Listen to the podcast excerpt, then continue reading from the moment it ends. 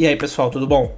Eu sou o Felipe Demartini e esse é o podcast Canaltech. A temporada de shows internacionais no Brasil tá fervendo. Taylor Swift, Evanescence e a recente turnê do Coldplay são apenas alguns exemplos de uma série de apresentações que estão acontecendo praticamente todo final de semana e movimentam os fãs na busca por ingressos. Tudo isso também chama a atenção dos cybercriminosos, que se aproveitam da pressa para obter os melhores lugares e do esgotamento de ingressos nos pontos de venda para aplicar golpes. E para dar dicas para que você possa se proteger nesse momento, a gente convida o Fábio Assolini, que é diretor da equipe global de pesquisa e análise da Kaspersky na América Latina. Ele abre a semana do podcast Canaltech, que traz tudo o que você precisa saber sobre o universo da tecnologia.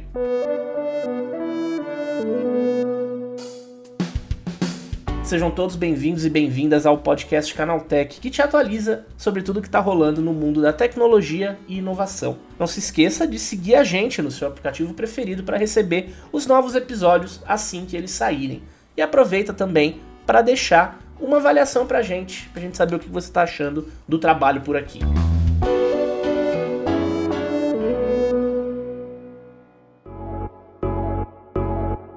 Nosso tema de hoje são os shows internacionais. Você deve ter ouvido falar de Taylor Swift, Coldplay, Paramore, Roger Waters. Dizem que até a Beyoncé tá vindo pro Brasil. A temporada tá bastante aquecida desde meados do ano passado, gerando uma grande procura pelos ingressos nas bilheterias presenciais e também online.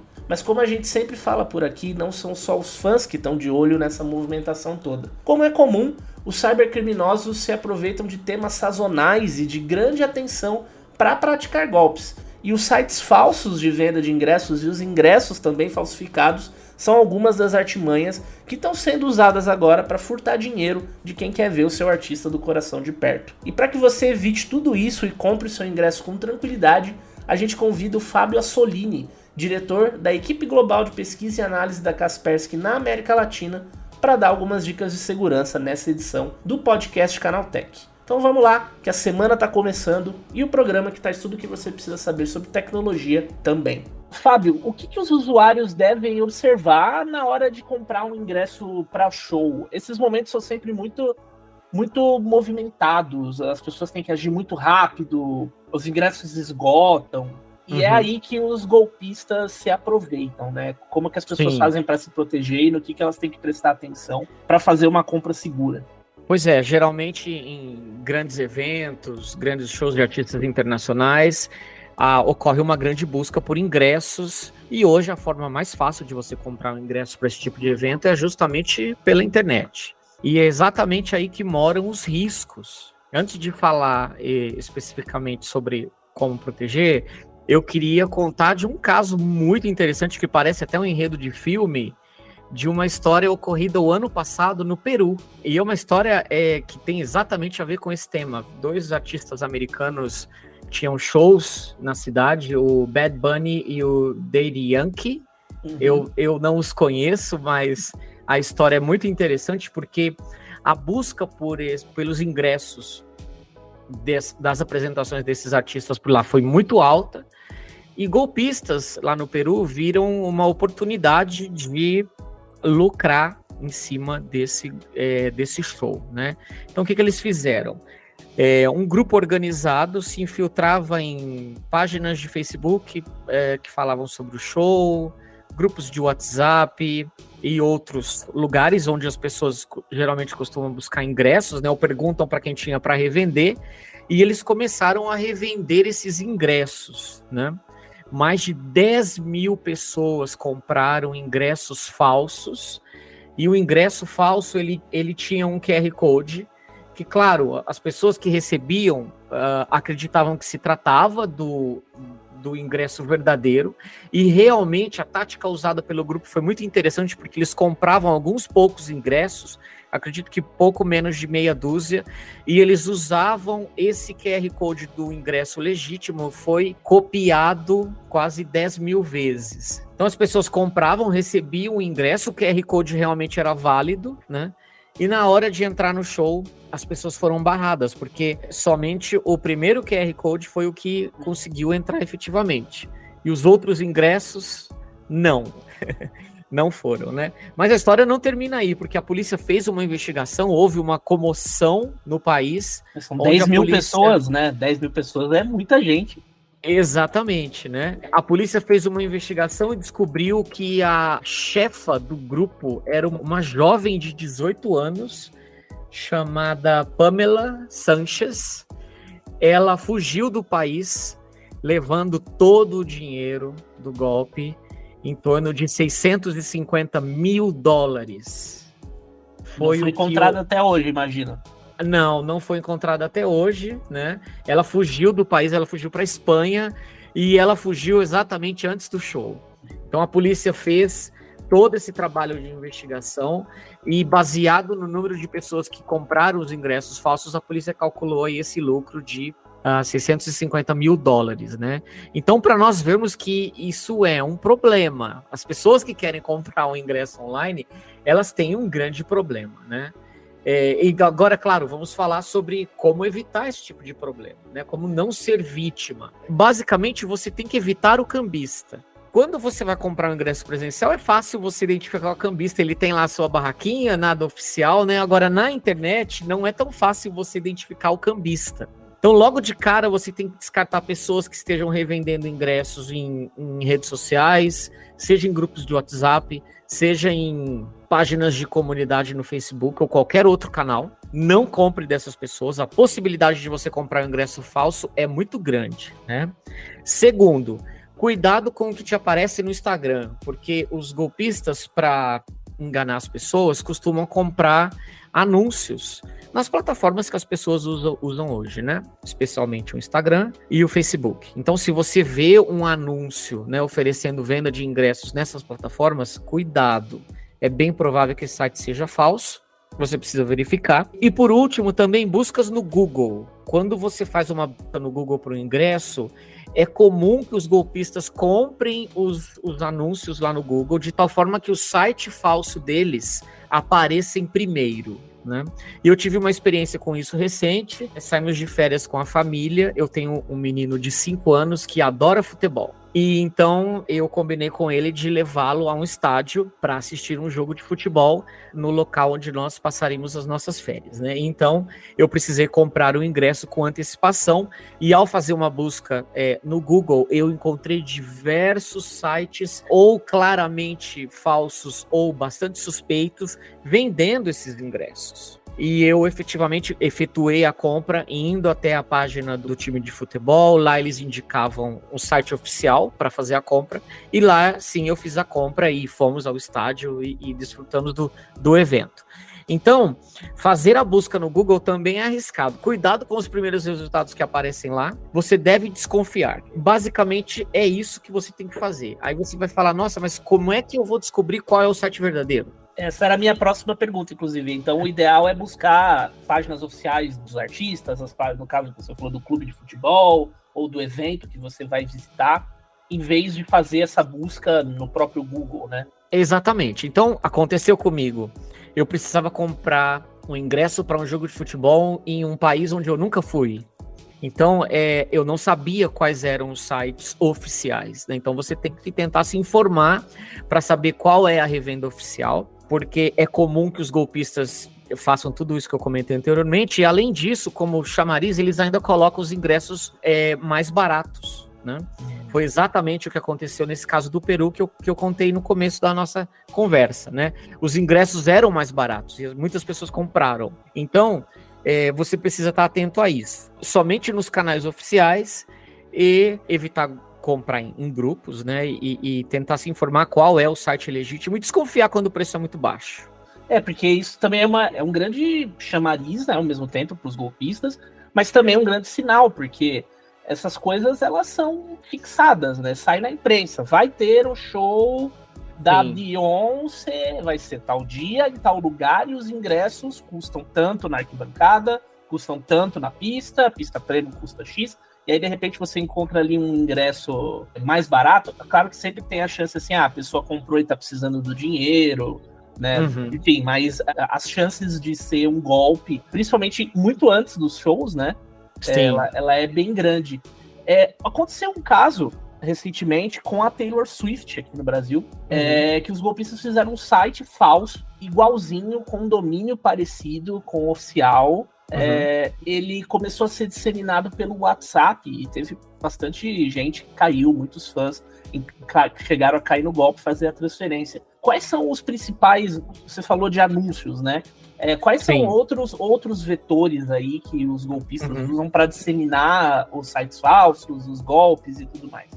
Bom, são esses que eu já comentei, né? Grupos em, em redes sociais, especialmente Facebook, anúncios no Instagram, perfis falsos em, nessas redes é, eles também disseminam os links é, em grupos de WhatsApp. Nós já chegamos a ver, inclusive, vídeos no YouTube falando que determinado site era confiável, que podia comprar, e claro, tudo falso. Além dos links patrocinados no Google. Né? Esses são os canais mais comuns. Algumas poucas campanhas fraudulentas disparam e-mails, mas isso é uma tática pouco comum, né? onde eles divulgam lá determinado show com o um link para o site falso. Agora, vamos nos focar no site falso.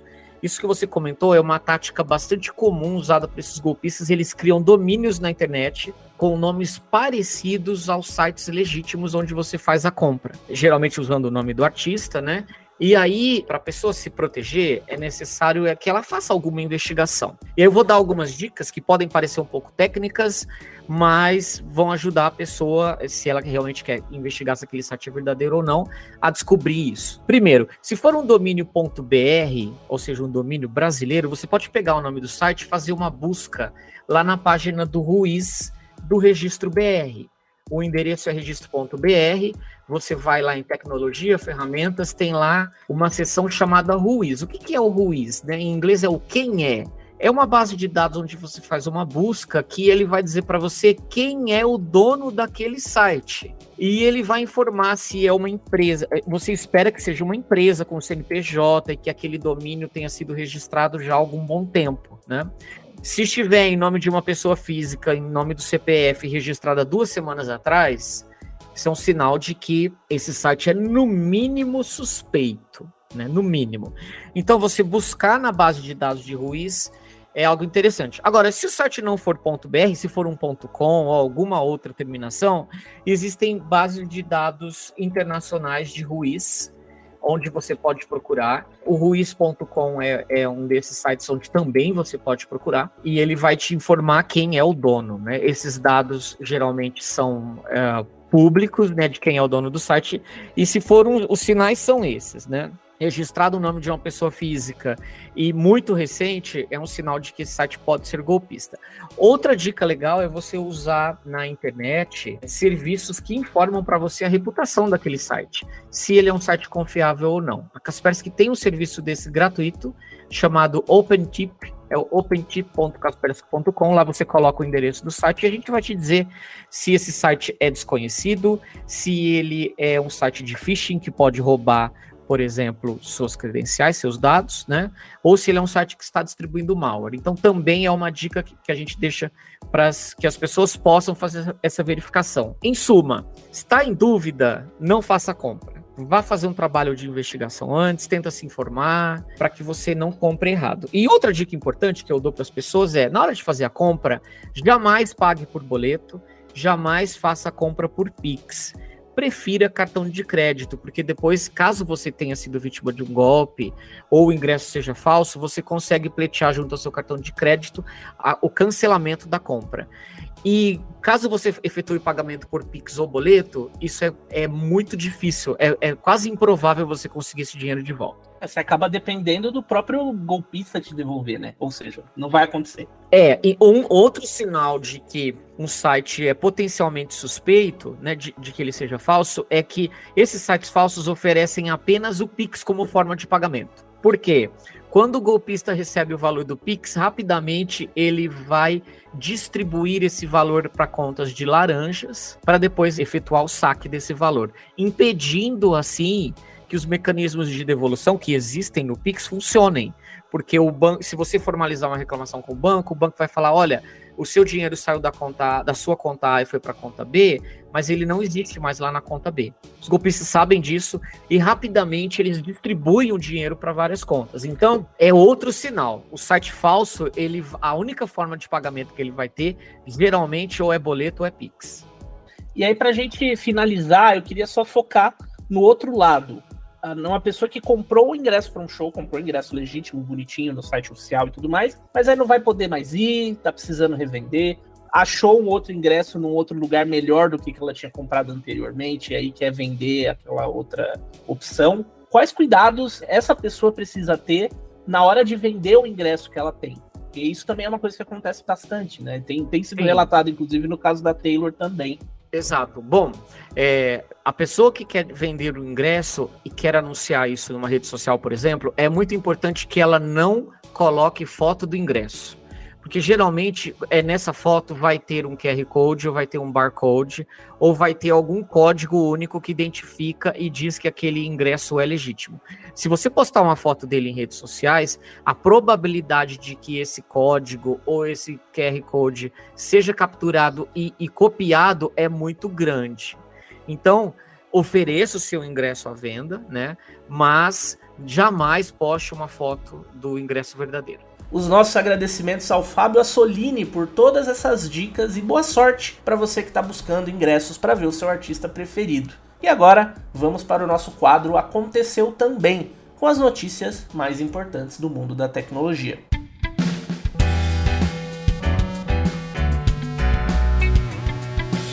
Seu PC com Windows 11 está meio lento? Você pode não ser o único, já que vários usuários do sistema operacional estão relatando lentidões e problemas com a atualização Moment 3, que foi liberada em junho. Mais especificamente, os problemas teriam começado depois do update do dia 11 de julho, amplificando problemas de leitura em SSDs e aumentando o tempo de inicialização do Windows 11 nos PCs que têm esses componentes. Também existem múltiplos relatos de travamentos em jogos e aplicativos, assim como dificuldades ou lentidão na conexão com a internet via Wi-Fi ou cabo de rede. As queixas estão se acumulando nos fóruns oficiais da Microsoft e também na rede social Reddit. Enquanto a empresa não se pronunciou sobre o assunto, o caminho recomendado para você que está enfrentando esses problemas é o downgrade do Windows 11, com a desinstalação da mais recente atualização. Você confere como fazer isso lá no Canaltech. Agora, a expectativa é que uma nova versão do sistema operacional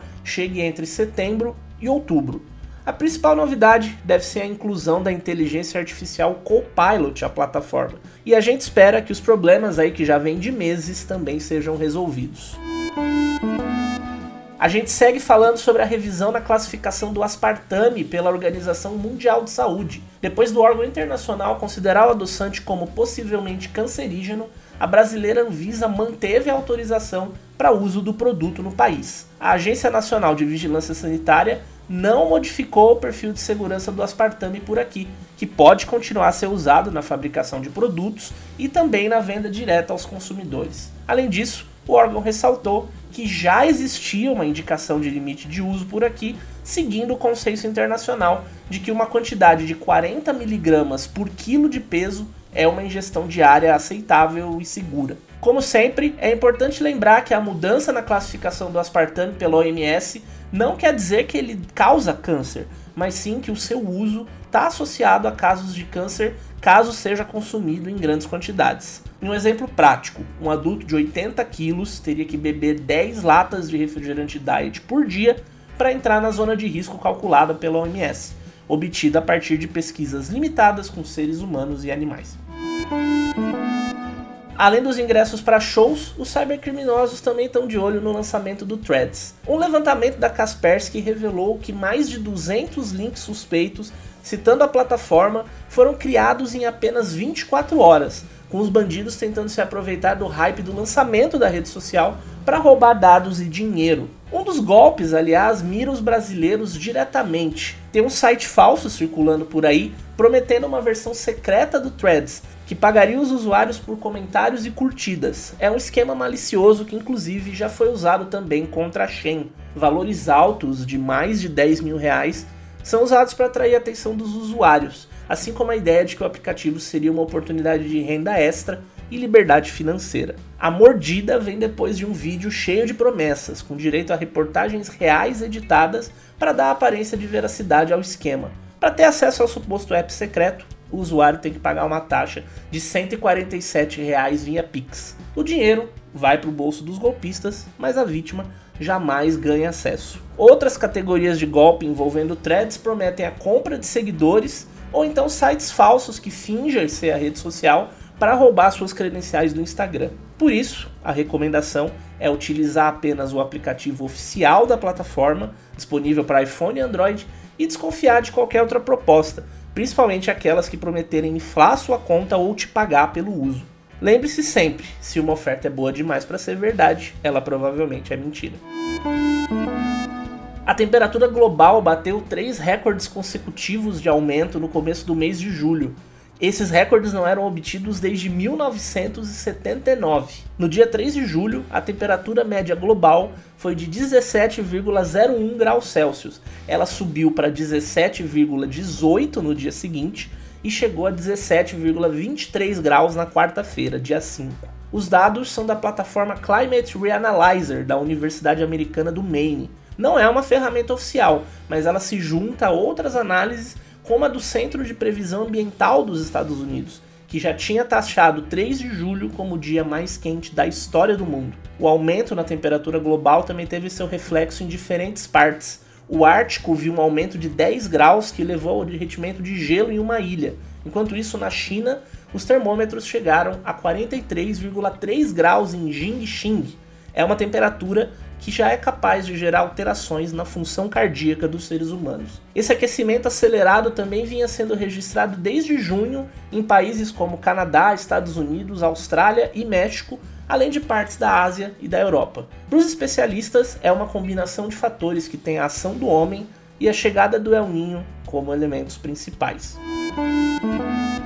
Duas importantes montadoras de carros chineses estão prestes a instalar fábricas no ABC Paulista. A Chery e a Beijing Peak Automotive firmaram acordos para abrir plantas na região, enquanto uma terceira marca de ônibus elétricos, a Sinomac, também assinou um memorando de entendimento para promover investimentos estratégicos por lá. Os acordos foram assinados com o Sindicato dos Metalúrgicos do ABC e fazem parte de um plano de retomada da região, que busca atrair novos investimentos para a zona metropolitana de São Paulo. O projeto surgiu principalmente depois da saída de dois players importantes: a Ford, que não tem mais fábricas no Brasil, e a Toyota, que se mudou para a cidade de Sorocaba. O sindicato trabalha na iniciativa ao lado de frentes parlamentares do Congresso Nacional, com o objetivo de gerar empregos e promover o desenvolvimento da região. Enquanto os acordos foram firmados no dia 1 de julho e anunciados apenas agora, não foram dados mais detalhes sobre a previsão de abertura dessas fábricas no ABC Paulista.